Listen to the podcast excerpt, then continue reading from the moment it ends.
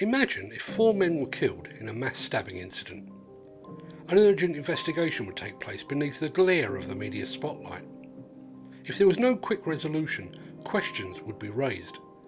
Ultimately, there would be calls for the resignation of the relevant head of police. Imagine if four people were killed in a terrorist attack. Task forces would be formed and an intensive investigation would be mounted. If there was no quick resolution, there would be calls for the resignation of the Home Secretary.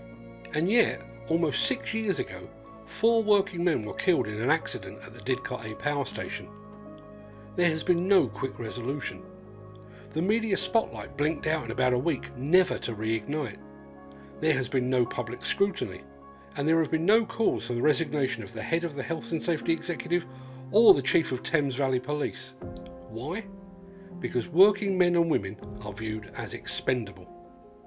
You only have to look back at the government's reaction when the COVID 19 pandemic first gripped the nation. White collar workers were advised to stay at home and to avoid close contact.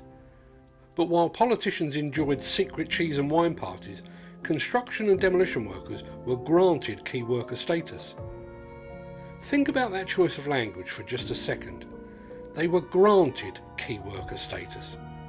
While the country hid away to avoid a global pandemic and possible death, construction and demolition workers were gifted the chance to walk disease ridden streets, to use disease ridden public transport, and to gather on disease ridden sites, because they were seen as easily replaceable.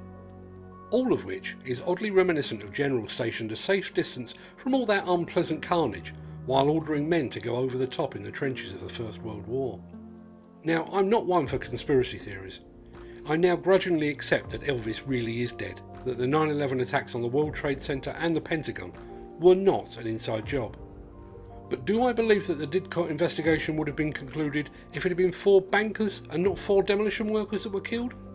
Yes, yes, I believe that with every inch of my being. The time it's taken to investigate the Didcot disaster is nothing short of a national disgrace.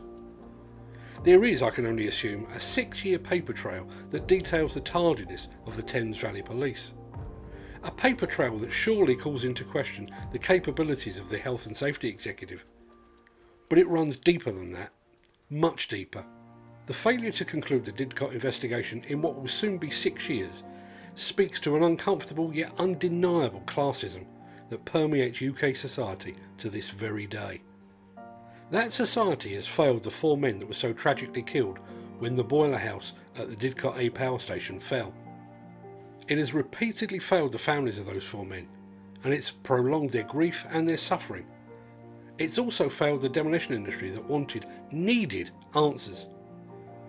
The intransigence of the HSE, the police, of MPs and others in authority ultimately proves that those that go to work in suits and ties view those that work in hard hats and site boots as expendable, as little more than cannon fodder.